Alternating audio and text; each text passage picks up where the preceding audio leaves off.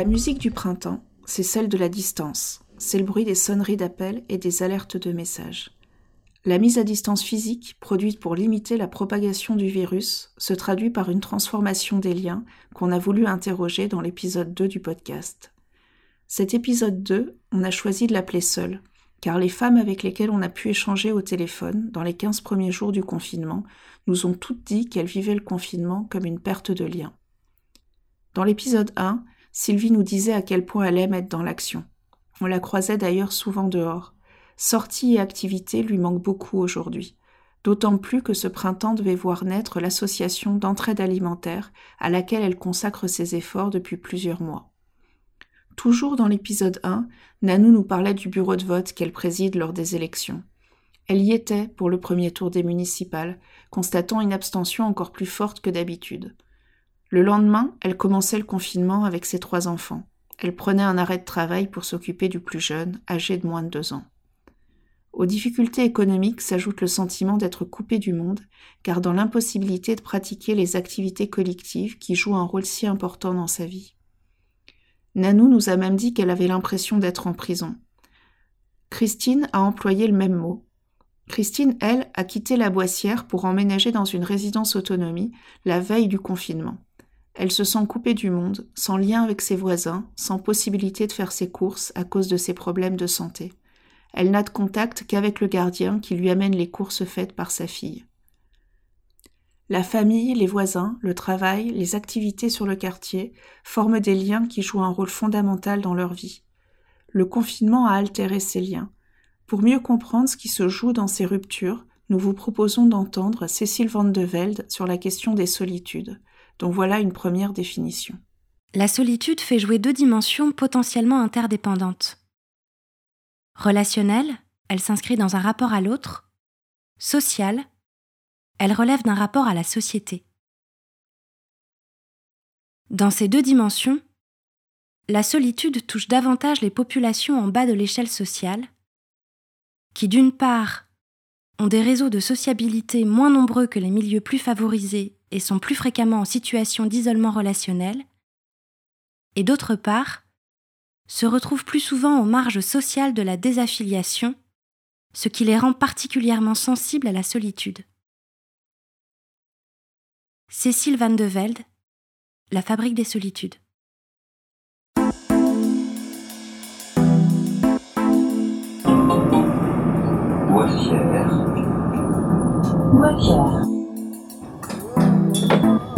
Mais déjà, j'ai un toit sous la tête, c'est bien. Disons que je suis bien chez moi, mais enfin, euh, je un peu plus grand quand même. Ah. J'ai une petite retraite.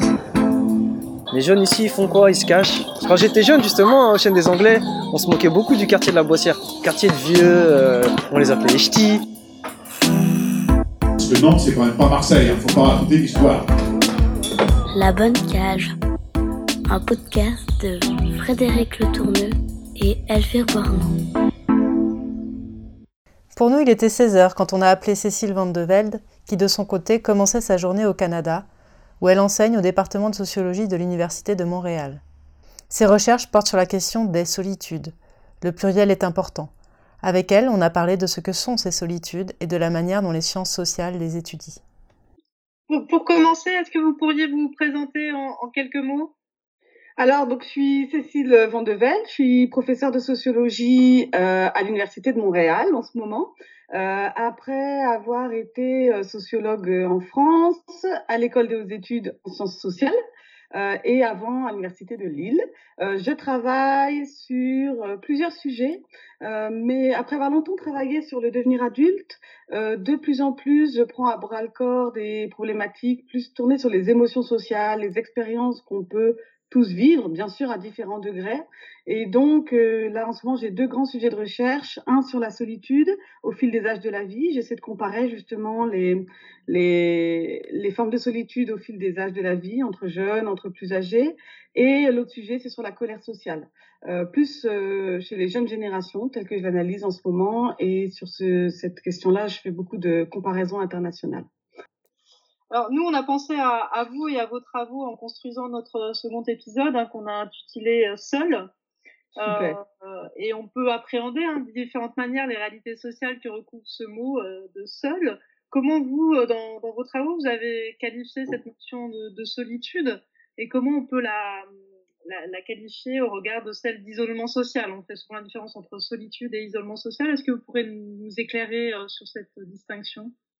Oui, euh, donc même si ça fait pas encore complètement consensus en sociologie, c'est vrai qu'on sépare souvent l'isolement de la solitude, et l'isolement étant euh, davantage objectivable. Euh, c'est-à-dire en ce moment, par exemple, avec le confinement, on vit tous une expérience d'isolement. Euh, donc la baisse du nombre, euh, il y a plusieurs façons de le mesurer, mais la baisse du nombre de contacts, la baisse des rapports à l'autre, alors que la solitude, et c'est ça qui m'intéresse moi personnellement, peut se faire dans les liens. La solitude, c'est une expérience, c'est un sentiment, c'est se sentir seul. Que se sentir seul peut être euh, positif, on peut être heureux de se sentir seul, on peut en souffrir. Donc ça va de la souffrance jusqu'à la recherche de solitude. Et moi, ce qui m'intéresse, c'est effectivement cette expérience-là. Et euh, en sociologie, jusqu'ici, euh, on s'intéressait davantage à l'isolement parce que justement, c'est plus objectivable, plus mesurable. et je m'inscris dans la mouvance des travaux plus émergents qui réfléchissent justement sur ces sentiments de solitude euh, et souvent qui ont lieu au cœur même des liens. Il peut y avoir de la solitude conjugale, de la solitude au travail, euh, de la solitude alors qu'on est membre actif d'une communauté. Et euh, c'est vers ces solitudes invisibles que je me penche parce que je crois que c'est justement un impensé alors qu'on est dans une expérience qui est, à mon avis, de plus en plus forte dans les parcours de vie. voilà, donc c'est comme ça que j'en suis venue à, à, cette question de la solitude. même si, bien sûr, solitude, isolement, euh, ça reste souvent articulé dans les grandes solitudes, donc dans ceux qui souffrent beaucoup de solitude, il y a souvent, mais pas toujours, euh, une dimension d'isolement, donc des gens qui sont effectivement en perte des liens. Euh, mais il peut y avoir aussi, et j'en ai rencontré, des solitudes absolument radicales d'individus qui sont au cœur de la société. Et c'est ça qui m'intéresse d'essayer de dévoiler à ma petite échelle pour justement mettre des mots parce que euh, le paradoxe de la solitude, c'est que c'est une expérience que beaucoup partagent, mais dont on ne parle pas tant que ça. Euh, parce que déjà les solitaires sont plus invisibles, et puis qu'il y a une forme de tabou, même si ce tabou se lève, mais qu'on a peu de mots dans le débat public pour savoir parler euh, de cette expérience-là. Euh, et donc l'idée, c'est d'essayer de faire un petit relais sur les expériences aujourd'hui de, de, solitude de différents, à différents âges de la vie, justement aussi chez des jeunes, chez, des, personnes en milieu de vie. Bien sûr aussi sur les personnes âgées qui sont touchées également par cette expérience-là. Voilà. Et vous parliez de tabou, c'est vrai que à la notion de solitude sont souvent euh, associées de, des figures emblématiques hein, que peuvent être le mourant, la personne âgée, la femme seule. Comment euh, bah, vous, vous, pourriez nous parler de ces, ces, ces figures euh, emblématiques qui ont été euh, mobilisées oui. par les sciences sociales pour parler de la, la solitude? Oui, alors euh, j'ai regardé beaucoup les travaux en sociologie, bah aussi en philosophie et en psychologie. Euh, ces deux dernières disciplines ayant été plus peut-être plus rapide à s'emparer de, cette question de la solitude parce que ça, les peut-être les concernait peut-être plus directement.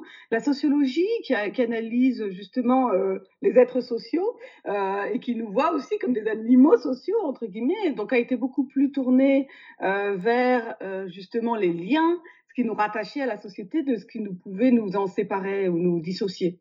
Et donc la, sociologie a eu du a mis du temps à euh, s'emparer de l'objet solitude.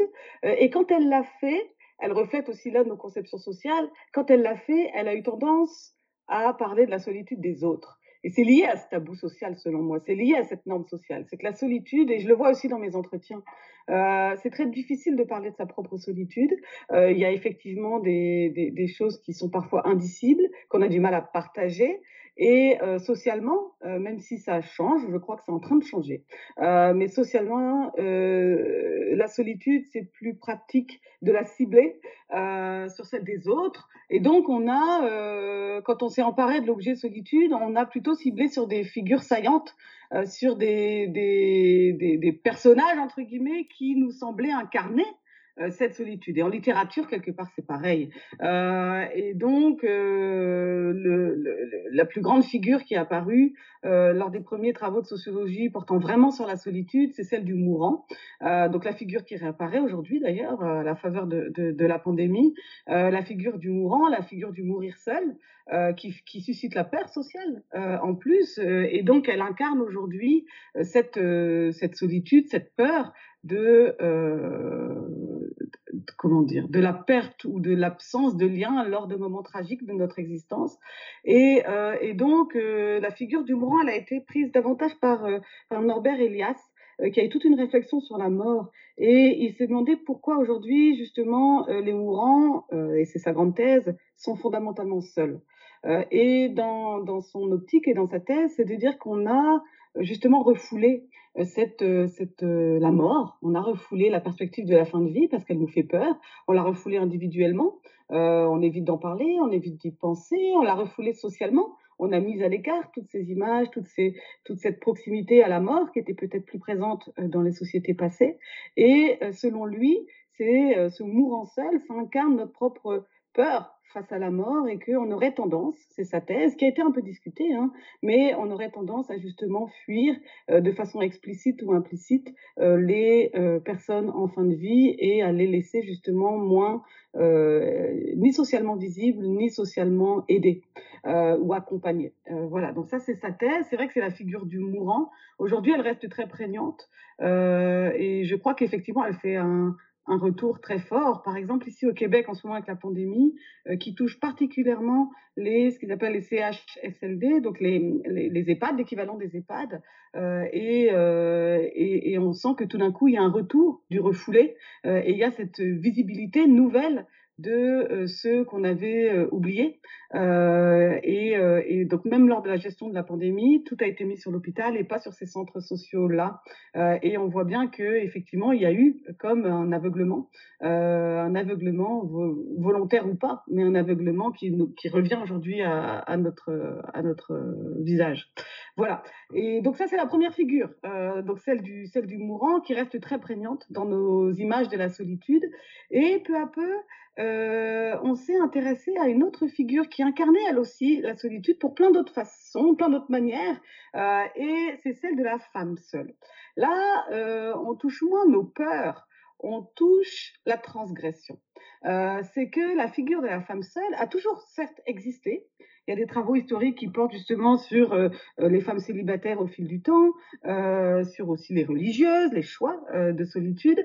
Euh, mais on voit que justement, au, à la faveur des années 70, à la faveur de l'entrée des femmes sur le marché du travail, euh, des divorces plus nombreux et de cette légitimation peu à peu du célibat féminin, euh, euh, cette figure a été euh, très analysée sous le prisme de la solitude. Pourquoi sont-elles seules? Et là, il faut bien comprendre que on s'est pas du tout intéressé à ce moment-là aux hommes célibataires qui avaient pourtant le même pourcentage de, de mais c'est la figure de la femme seule qui a, qui a suscité l'attention, l'intérêt des chercheurs parce que justement elle était émergente et parce que fondamentalement elle est transgressive. Parce que justement c'était la femme seule, c'est quoi?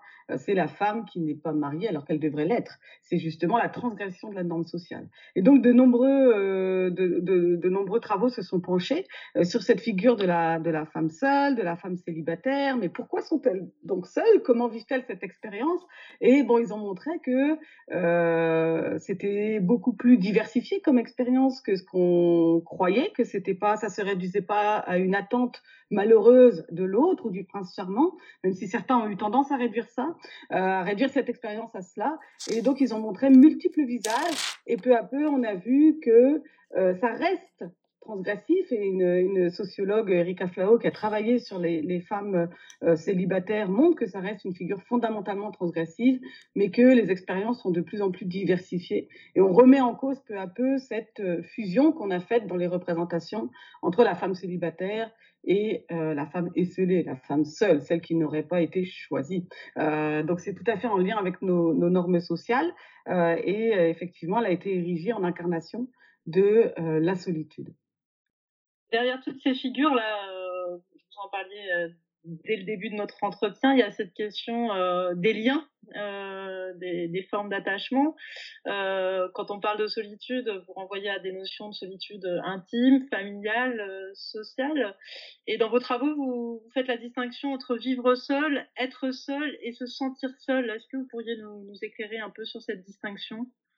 Oui, en fait, euh, ce qui est difficile avec la solitude en sociologie, qui résonne beaucoup de façon empirique, donc qui cherche à opérationnaliser avec des dispositifs d'enquête euh, l'approche, l'objet qu'on qu cherche à travailler, euh, c'est comment approcher euh, les solitaires. Qui sont-ils et comment Donc c'est très difficile de, définir opérationnellement et d'avoir des enquêtes qui puissent définir, euh, qui puissent justement euh, euh nous donner une image ou des portraits de solitude. C'est-à-dire qu'il faut d'abord prendre son marteau, comme dirait Nietzsche, et, casser le concept même de solitude pour pouvoir le, le définir empiriquement. Et donc on a plusieurs solutions et aujourd'hui, dans les travaux, euh, tous les sociologues de la solitude euh, souvent oscillent entre ces différentes définitions. Et, donc, autant il y a aussi différentes formes de solitude. La première façon dont on a fait, c'était sans doute la plus simple, mais elle est tellement remise en cause aujourd'hui. la première façon, ça a été justement pour dans les enquêtes, c'est de définir la solitude comme le vivre seul. Donc, on définit la solitude comme un mode de vie. donc, c'est en prenant les foyers d'une personne euh, que on approchait euh, la solitude euh, et, euh, et, et, et, ses, et, ses, évolutions. Euh, et donc là, ça reste encore prégnant dans certaines enquêtes, surtout épidémiologiques, qui ont tendance à faire des grandes moyennes sur, par exemple, des corrélations entre euh, le fait de vivre seul et le fait de prendre des antidépresseurs, entre certains indicateurs de santé. Donc ça reste, ça reste prégnant, mais en sociologie, ça a été euh, énormément remis en cause ces dernières années. Il y a eu des enquêtes sur le vivre seul pour justement montrer l'inverse. Euh, donc je pense notamment à celle qui a fait date de Eric sur la vie en solo dans différents pays, mais à chaque fois dans les milieux urbains où il a justement euh, complètement remis en cause euh, cette euh, association un peu rapide entre vivre seul et se sentir seul et être seul, en montrant au contraire que les urbains, les femmes divorcées, étaient plutôt dans une sociabilité tellement forte que on pouvait plus les les associer à l'idée d'un manque et que au contraire ce serait la vie seule, ce serait le mode de vie de demain. Bon, ça c'est sa thèse. Mais les enquêtes vont dans le même sens pour montrer que on ne peut approcher la solitude, on ne peut plus en tout cas, euh, par le fait de vivre seul. De ce fait-là, euh, il y a eu une seconde conception qui est encore aussi présente aujourd'hui, euh, et c'est ça dont on parlait tout à l'heure avec l'isolement, c'est l'idée de euh, d'approcher la solitude par le fait d'être seul de façon plus objectivable et donc d'essayer de voir le nombre de contacts euh, de rapport à l'autre que la personne pouvait avoir. Donc c'est avec des mesures différentes. Hein. Ça peut être euh, le jour dernier, la semaine dernière, le mois dernier.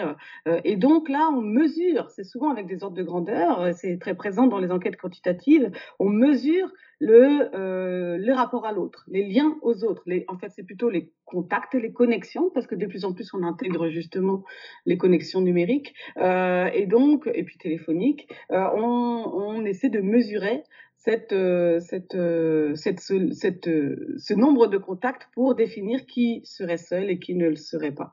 Alors cette, cette façon d'approcher la solitude, elle a certaines vertus.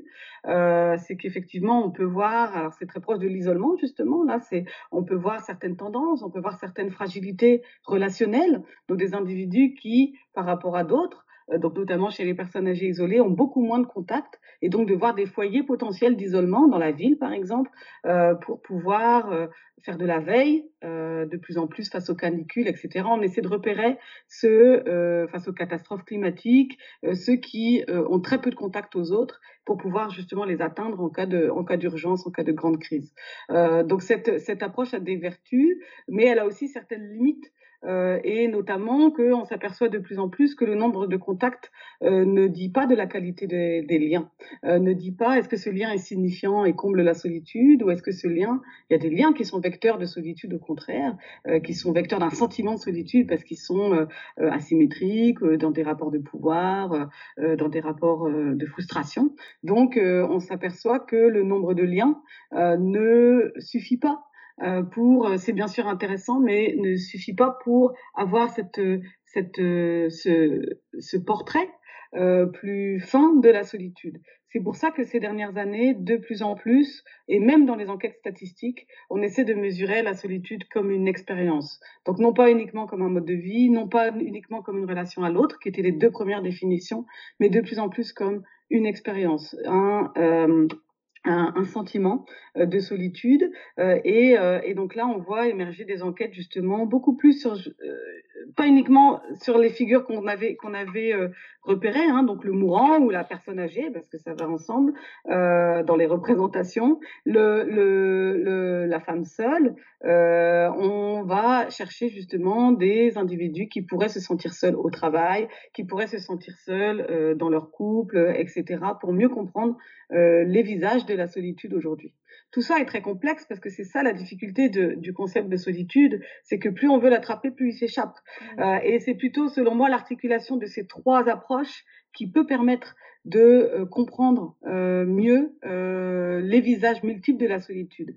Euh, voilà. Et peut-être que je voudrais justement parler de comment moi je vais la définir pour essayer de dépasser toute cette fragmentation en fait de l'objet euh, de, du mot solitude qui, qui, renvoie à tellement de réalités et tellement d'expériences différentes.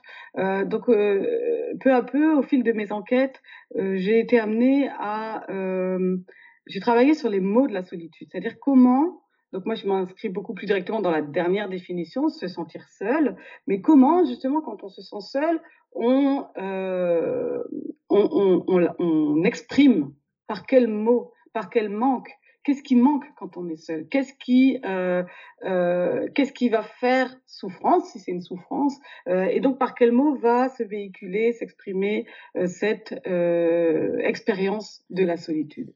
Et peu à peu, euh, j'ai pu voir euh, même si c'est un travail encore en, en cours et euh, que j'ai sans doute à ajuster du point de vue de la, de la justesse même des concepts, mais que on avait trois univers rhétoriques, trois modes d'expression euh, de la solitude et qui renvoient en fait à des, à des formes justement différentes.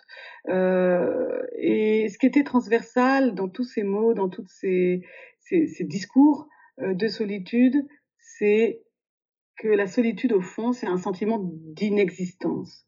C'est-à-dire, c'est, ça s'exprime par l'envie d'exister et souvent la souffrance de ne se sentir pas suffisamment exister. Et exister vis-à-vis de qui? Vis-à-vis de soi, parfois, vis-à-vis des autres, souvent, mais aussi vis-à-vis de la société. Et c'est là où j'ai commencé peu à peu à essayer de décliner la solitude dans ces trois pôles. C'est une quête d'existence, parce que la souffrance fondamentale de la solitude, justement, elle est liée à cette quête d'existence. Exister comme un sujet.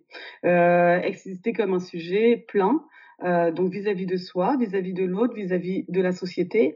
Et quand on parle de solitude, on peut parler de ces trois formes-là, donc les solitudes assez totales qui vont se cumuler et on se sent seul dans ces trois univers. Mais le plus souvent, on se sent seul dans un de ces univers.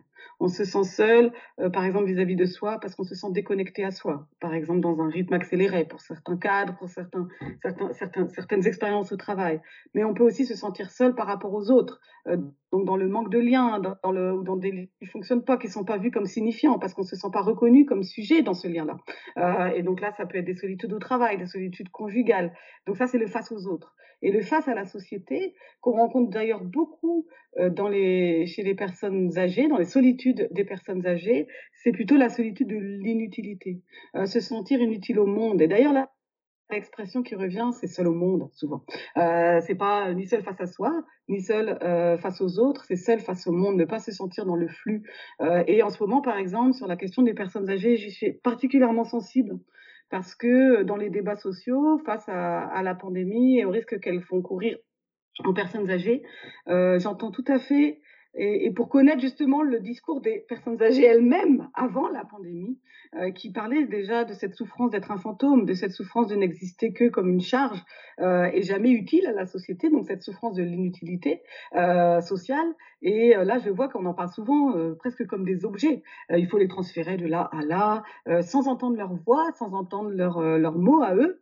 Euh, dans, le, dans le discours public. Euh, ils, sont, euh, ils sont justement un peu essentialisés, parfois infantilisés, et, et, je vois tout à fait ressurgir la souffrance dont on m'avait parlé dans les enquêtes, d'une souffrance en fait sociale, d'une solitude sociale, l'impression d'être, de ne plus appartenir au groupe ou de ne plus être considéré comme appartenant au groupe. donc c'est ces trois façons de d'approcher la solitude, donc dans le face à soi, euh, là, on est dans la, la, quête d'existence, de plénitude, en fait. Euh, et, et, donc, euh, c'est l'idée d'essayer de s'accomplir. Et donc, il y a beaucoup de solitudes qui sont liées à une, une souffrance de l'inaccomplissement. par exemple, des aspirations qui ne peuvent être vécues. Des, des, projections de soi dans l'avenir qui sont coupées, comme en ce moment chez beaucoup de jeunes adultes. Euh, et donc là, on est dans la solitude du face à soi. Et en ce moment, c'est une épreuve qu'on vit, à mon avis, tous de façon importante. Je dirais presque qu'il y a une crise de sens face à la suspension du temps et la suspension des projections. On est tous un peu dans cette, dans cette question du face à nous-mêmes qui, qui peut être très fertile, qui peut être aussi source de souffrance. Et, voilà, ça, c'est une première approche.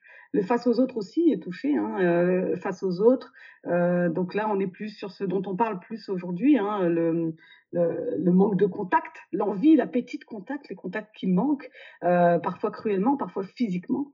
et puis, le face à la société.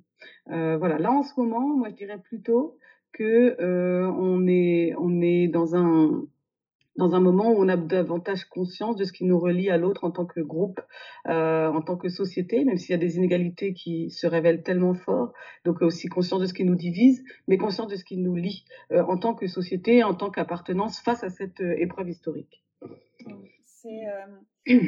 C'est hyper intéressant et ça fait, ça résonne beaucoup avec ce qu'on a pu, recueillir nous comme comme parole des, habitants. Je pense notamment au mot euh, inexistence euh, que vous avez euh, prononcé et qui, renvoie à, ce qu'on a entendu de la part de femmes qui vivent pas forcément seules, qui, vivent avec leurs enfants, mais pour qui les activités collectives du quartier étaient un lien fondamental dans leur identité et, dans leur relation au, quartier.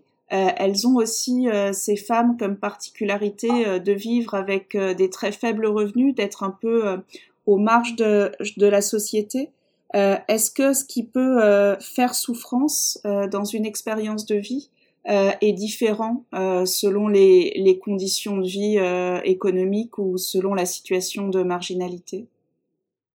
Oui, c'est très intéressant ce que vous dites. une solitude aussi des sur la question de, ne plus exister vis-à-vis des autres ou de sa communauté, justement, euh, la solitude des marges. On voit d'ailleurs euh, dans les enquêtes euh, à plus grande échelle que le sentiment de solitude, même s'il se réduit pas à ça, hein, il, y a, plein de, facteurs, mais est particulièrement fort et saillant dans les milieux plus précaires. Euh, pour beaucoup de raisons. Euh, effectivement, aussi sentiment parfois d'abandon, de pas être euh, une difficulté dans le sentiment d'appartenance aux autres, quand on sent qu'on est toujours dans une situation de domination, par exemple, ou, d'un problème d'accès à la parole. Et donc, ces femmes dont vous parlez, c'est très intéressant parce qu'on voit que souvent les solitudes, elles s'équilibrent. C'est-à-dire que pour rendre vivable une des formes de solitude, admettons par exemple on a une solitude très forte au travail, euh, souvent c'est euh, par d'autres piliers qu'on va compenser. Euh, alors ça, ça n'enlève en rien la, la, souffrance de la solitude, mais on arrive à équilibrer euh, et à réguler à minima ce sentiment de solitude qu'on va vivre dans une sphère de sa vie en, en comblant avec d'autres. Et que c'est quand justement les autres ne sont plus s'arrêtent que la solitude devient radicale, quand on n'a plus ces piliers d'équilibre. Donc, par exemple, là, vous mentionnez euh, ces femmes qui, en fait, avaient besoin du dehors mmh. pour équilibrer leur, euh, leur rapport à leur propre identité, leur rapport à l'autre, et que c'était dans l'investissement communautaire euh, du dehors qu'elles pouvaient se, se, retrouver. Et, et, et c'est intéressant parce que c'est des expériences que j'ai trouvées souvent chez les femmes.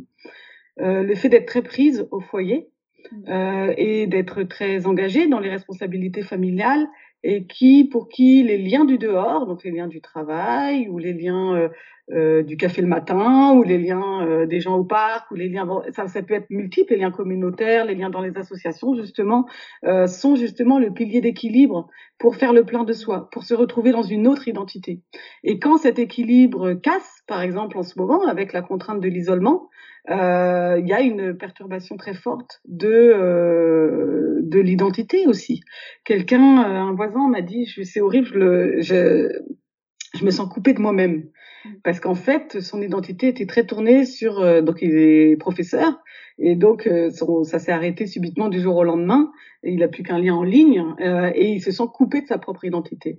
Et, c'est vrai que moi j'ai vu des processus de basculement euh, parce que ce qui m'intéresse aussi c'est comment on entre en grande solitude et puis comment on arrive à en sortir. Et dans les grandes solitudes, souvent c'est plutôt des dimensions assez processuelles.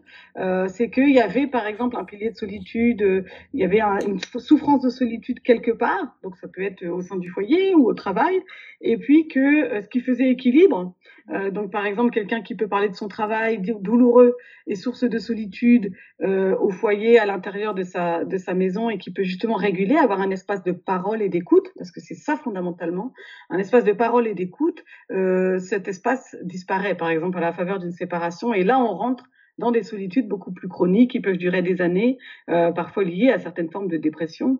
Euh, et, euh, là, on rentre dans, dans, du radical. Et en ce moment, c'est vrai que les équilibres que les individus ont construits euh, pour pallier parfois à des solitudes ciblées dans un des univers de leur vie, les équilibres sont souvent cassés.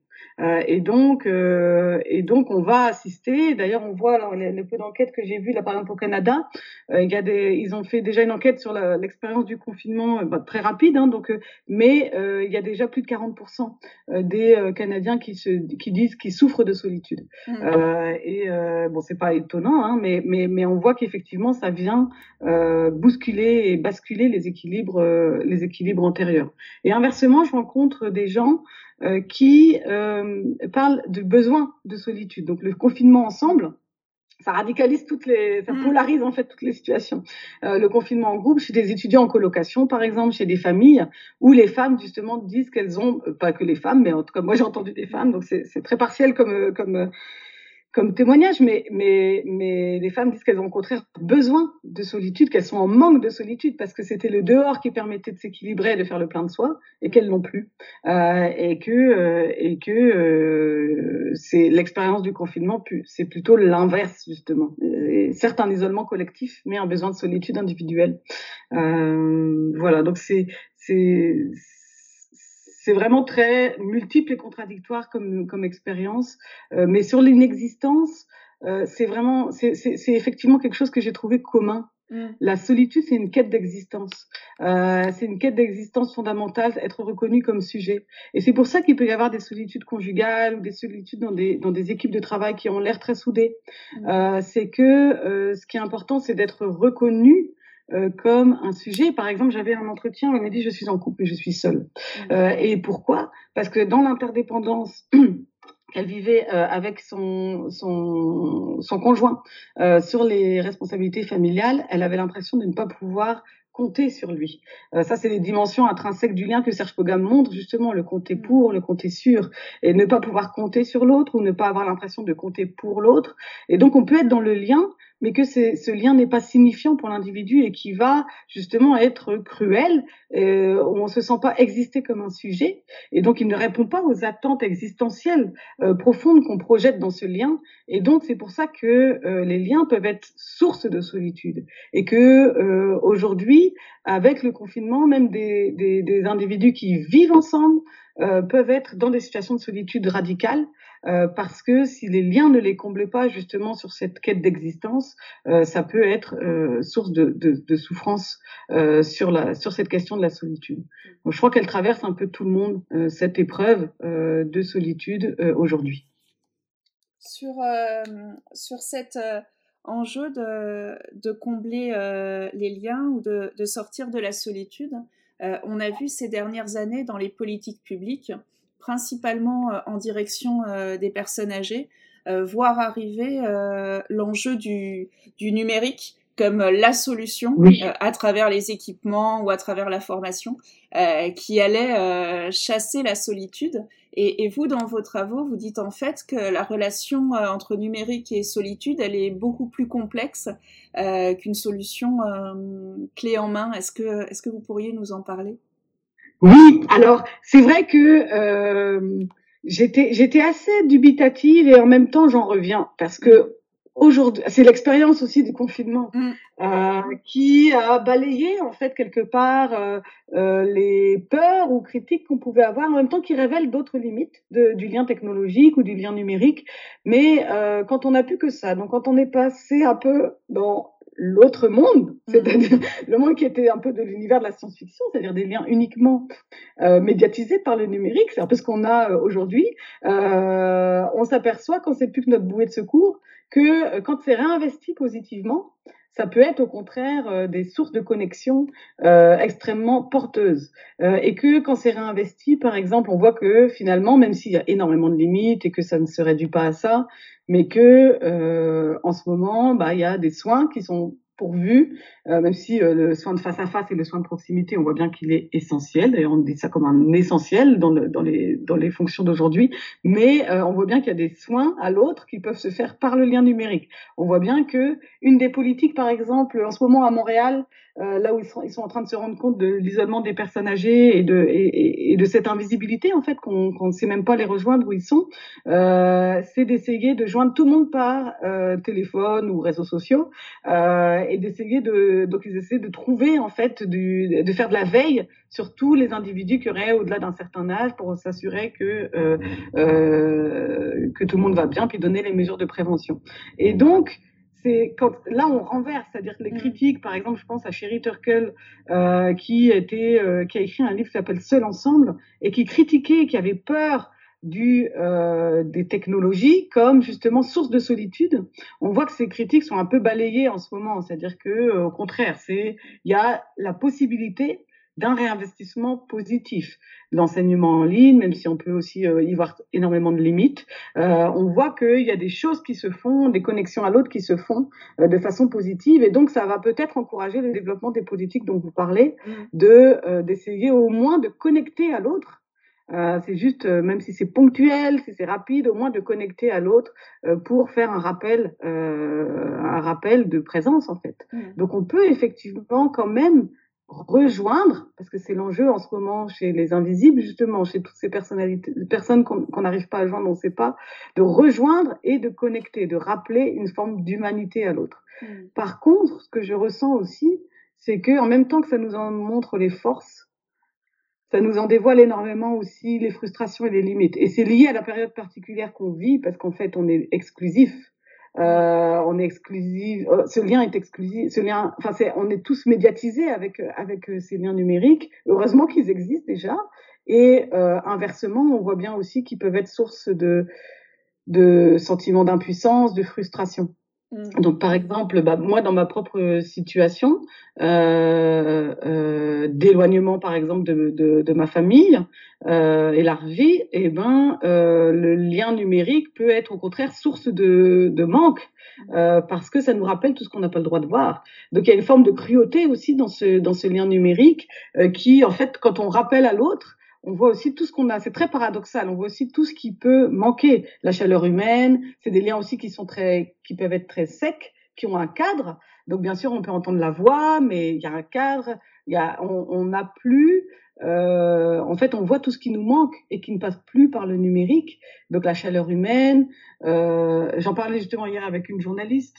Euh, on, on, se disait par exemple le temps long euh, être témoin, avoir des témoins de sa propre vie, que je vois souvent euh, un besoin dans les enquêtes sur la solitude, d'avoir un témoin ou des témoins à sa vie sur le temps long. Euh, et c'est pas forcément des témoins qui vivent avec nous, mais par exemple des gens qu'on va rencontrer tous les jours au café, et en fait d'avoir cette cette régularité ou en tout cas cette possible régularité dans le d'avoir des témoins du temps qui passe, euh, de pouvoir aussi partager les silences. Il euh, y, y, a plein de formes du lien qu'en fait on ne peut pas avoir par le numérique. Donc en même temps on envoie les forces et je crois qu'effectivement la pandémie va développer les politiques sur la solitude qui sont liées au numérique pour rejoindre et connecter, mais la coprésence humaine euh, le soin à l'autre dans ses dimensions totales exige aussi le face-à-face et la proximité. Et on voit bien qu'on peut partager une forme d'intimité quand même par le lien numérique, mais qu'elle n'est pas totale. Euh, et donc en même temps qu'on envoie les forces, on envoie aussi les limites et les faiblesses. Et après, je crois qu'on est en train d'intégrer ça parce que à chaque nouveau média, ça a été le, la télévision et tout le monde disait attention la télévision c'est source de solitude. Et puis mm. peu à peu c'est devenu une source de connexion. Euh, le téléphone pareil. Le téléphone je me rappelle du film Denise au téléphone qui était apocalyptique sur ce lien qui serait uniquement téléphonique et puis qui aurait on n'y aurait plus de face à face. Et puis finalement ça a été balayé. Et aujourd'hui le téléphone est très demandé parce que justement on peut entendre la voix euh, mm. par rapport au seul écrit. Donc voilà je crois qu'on est dans une phase de réintégration je crois par rapport à votre question qu'effectivement ça va se développer mm. euh, de plus en plus, mais qu'on ne remplacera pas non plus les euh, politiques de face à face. Et, euh, et, et, certes, on peut écouter, on peut donner un accès à la parole. Par exemple, je vois que tous les SOS pour l'écoute, etc., mm. sont très prisés en ce moment. Mais ça a ses limites aussi. Ça peut même être source de solitude. Et donc, il va falloir, dès qu'on pourra, compléter ne pas réduire euh, ne pas réduire les politiques solitude à cette à ces liens numériques et, euh, et, prôner en complémentarité que ça reste un relais juste un relais je crois que c'est la meilleure fonction euh, et et compléter ça par des politiques de proximité et de face à face. On avait une dernière question qui était plus, qui était plus une question générale sur, sur votre parcours et vos travaux, en fait, qu'on a eu en vous lisant par rapport à notre démarche où nous on s'était dit ben on va on va interroger des chercheurs pour pas rester entre guillemets seuls dans nos têtes par rapport aux paroles qu'on entend et donc pouvoir avoir un autre regard faire un pas de côté euh, et en fait, en, en, regardant vos parcours et, vos recherches, euh, vous avez été euh, à Lille, à Paris, maintenant vous êtes à Montréal. Quand vous travaillez, vous utilisez la sociologie japonaise et vous faites aussi des, des, comparaisons internationales. on s'est voilà, on s'est demandé un peu ce que la richesse de, de ce parcours à travers plein de pays euh, avait pu apporter euh, à votre regard sociologique et, et à vos travaux ah bah merci pour cette question. Euh, je la trouve très touchante parce que je crois que ça, ça, ça touche en moi quelque chose qui est peut-être pas explicite pour moi, mais effectivement, euh, je sens que pour moi, la, la sociologie, c'est c'est casser les frontières. Enfin, je sais pas, ça me vient comme ça, mais je sais, c'est pour moi, il y a un projet de lecture du social, mais ce projet de lecture du social, donc en fait de relayer les paroles euh, humaines, parce que je crois que c'est une, discipline fondamentalement humaniste, euh, de relayer euh, les paroles, pour moi, elle va, ça, ça, cette, cette dynamique-là va avec l'idée de casser les frontières qui nous coupent des autres. Et dans ces frontières, il y a les frontières sociales, mais il y a aussi les frontières culturelles. Et donc, c'est vrai que dans ma façon de faire de la recherche, au début, euh, j'ai fait une recherche euh, sur le devenir adulte en Europe euh, et j'avais besoin de décentrer mon regard pour mieux parler de la situation des, des, des Français, mmh. de la France, mieux comprendre. Et c'est que en jouant sur les contrastes et en allant voir dans d'autres sociétés, donc par en fait le voyage du regard, par par le décalage en fait du regard que j'ai pu euh, essayer de mettre des mots sur euh, ce qui touchait en fait ma propre société. Euh, et je crois que cette première dynamique qui a été fondamentale pour ma thèse, euh, que j'avais pas prévue au début, qui est venue au fil du temps, mais qui m'est semblé complètement nécessaire pour euh, pouvoir mieux parler des évolutions de, du devenir adulte aujourd'hui et de, et de ce qu'il est qui détermine aussi nos expériences et comment justement les États, euh, que ce soit c'était l'État espagnol, l'État danois, euh, pouvaient influer sur notre façon même de vivre notre vie et de concevoir l'horizon adulte et de, et de vivre le même temps de la jeunesse, donc les mêmes âges, mais avec tellement de différences que ça a euh, marqué énormément mon parcours et que je suis restée fondamentalement euh, dans le besoin presque permanent et presque excessif, parce qu'il faut le temps d'écrire après les recherches, mais de, euh, de casser les frontières euh, et donc d'aller voir d'essayer d'aller voir plus loin. Et c'est vrai que par exemple sur la question de la solitude, euh, euh, l'ouverture sur les âges a été une première façon de décentrer mon regard et euh, également d'ouvrir vers le, la société japonaise. Parce que donc j'ai passé un séjour au, au Japon l'année dernière, mais c'était même avant ça j'avais commencé à lire beaucoup la sociologie japonaise de la solitude, euh, enfin en tout cas celle qui est publiée en anglais, donc c'est partiel aussi, mmh. mais, mais de, de, lire les travaux euh, euh, sur les questions de solitude au Japon, parce que c'est une société qui, à la fois parce qu'elle est très très âgée en, en, moyenne, c'est-à-dire que c'est une société qui est très vieillissante. Euh, il y a des, des, problématiques de solitude à la fin de vie, enfin au grand, au grand âge et à la fin de vie qui se posent, euh, mais aussi parce que c'est une société qui met beaucoup de pression sur sa jeunesse, un peu comme euh, également en France, même si au Japon, c'est encore à un degré euh, plus fort. Beaucoup de pression sur sa jeunesse et avec beaucoup de problématiques de solitude chez les jeunes. et donc, ça m'a intéressé de voir, ils sont un peu en avance justement sur les travaux sur la solitude, parce que c'est des problématiques très, très saillantes et très fortes dans cette société-là, avec justement la réflexion sur le, le rôle du numérique, euh, euh tous ces ikokomori. Euh, là, il y a des réflexions aussi sur les, les, les décès seuls, mourir seul, qui ont été qui ont été assez prégnantes au, au Japon. Et donc, ça m'a permis de, de, de, déconstruire mon regard et d'essayer, parce que c'est toujours partiel et, et très limité, hein, mais d'essayer de, de m'éloigner au maximum de mes propres euh, pré, préconception euh, par rapport aux, aux objets. Donc c'est vrai que pour moi, ça m'apporte le le, décentrement du, je sais pas comment on dit, le, le décalage du mmh. regard qui permet de mieux synthétiser et de mieux comprendre les fondements euh, de ce que j'étudie. Euh, c'est pareil sur ma recherche sur les colères. Euh, c'est que en essayant de comparer et là, j'ai ouvert justement pas que en Europe, mais euh, donc je suis allée donc euh, non seulement à Montréal, mais aussi à Santiago du Chili, donc à Paris, à Madrid et à Hong Kong. Euh, à la fois les colères juvéniles qu'on voit dans la rue, hein, les plus visibles, mais aussi d'aller voir justement les colères euh, sous cette pointe émergée de l'iceberg, hein, donc d'aller voir les colères plus silencieuses chez des jeunes qui ont tendance à pas protester et ni même à voter, donc on entend peu, euh, et de voir justement euh, ces colères sourdes, parce que j'ai senti que c'était très fort, justement très prégnant dans toutes les sociétés, et le fait d'aller euh, euh, dans différentes sociétés, ça me permet avant tout aussi de comprendre qu'est-ce qui est fondamental en ce moment euh, pour tous, c'est-à-dire d'aller faire émerger les points communs. Et quand à la fois à Hong Kong, à la fois à Santiago du Chili, à la fois à Montréal, euh, il apparaît que les, il y a les mêmes euh, fondamentaux ou les mêmes mots de la colère qui vont parfois changer d'ennemi, certes, euh, changer de cible, mais qui euh, ont toujours des racines assez proches. Ça me permet de dégager ce qu'il y a de commun. Euh, et c'est vrai que je crois que c'est cette recherche-là fondamentale dans les différences, d'aller chercher ce qu'il y a de commun. Et donc, plus j'ouvre le panel des contrastes, plus je peux essayer, à ma petite échelle, de faire émerger ce qui est fondamental, ce qui est émergent et fondamental aujourd'hui dans ce qu'on vit de commun. Et je crois que c'est vrai que c'est aussi le commun qui m'intéresse finalement, mmh. euh, et de plus en plus. Je deviens de moins en moins différentialiste, c'est-à-dire de de comprendre les différences, même si ça reste prégnant dans ce que je fais, mais de plus en plus de comprendre ce qu'il y a de commun en ce moment à l'humanité ou à une partie de l'humanité.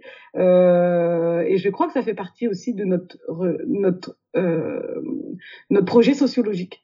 Donc euh, voilà, c'est pour ça cette idée des frontières, de les casser pour euh, pour mieux comprendre ce qu'on partage en fait. Ben, merci, voilà. Euh, merci, merci, beaucoup euh, du temps euh, que bah, vous bah, avez accordé et de la richesse de vos réflexions. Vraiment, merci.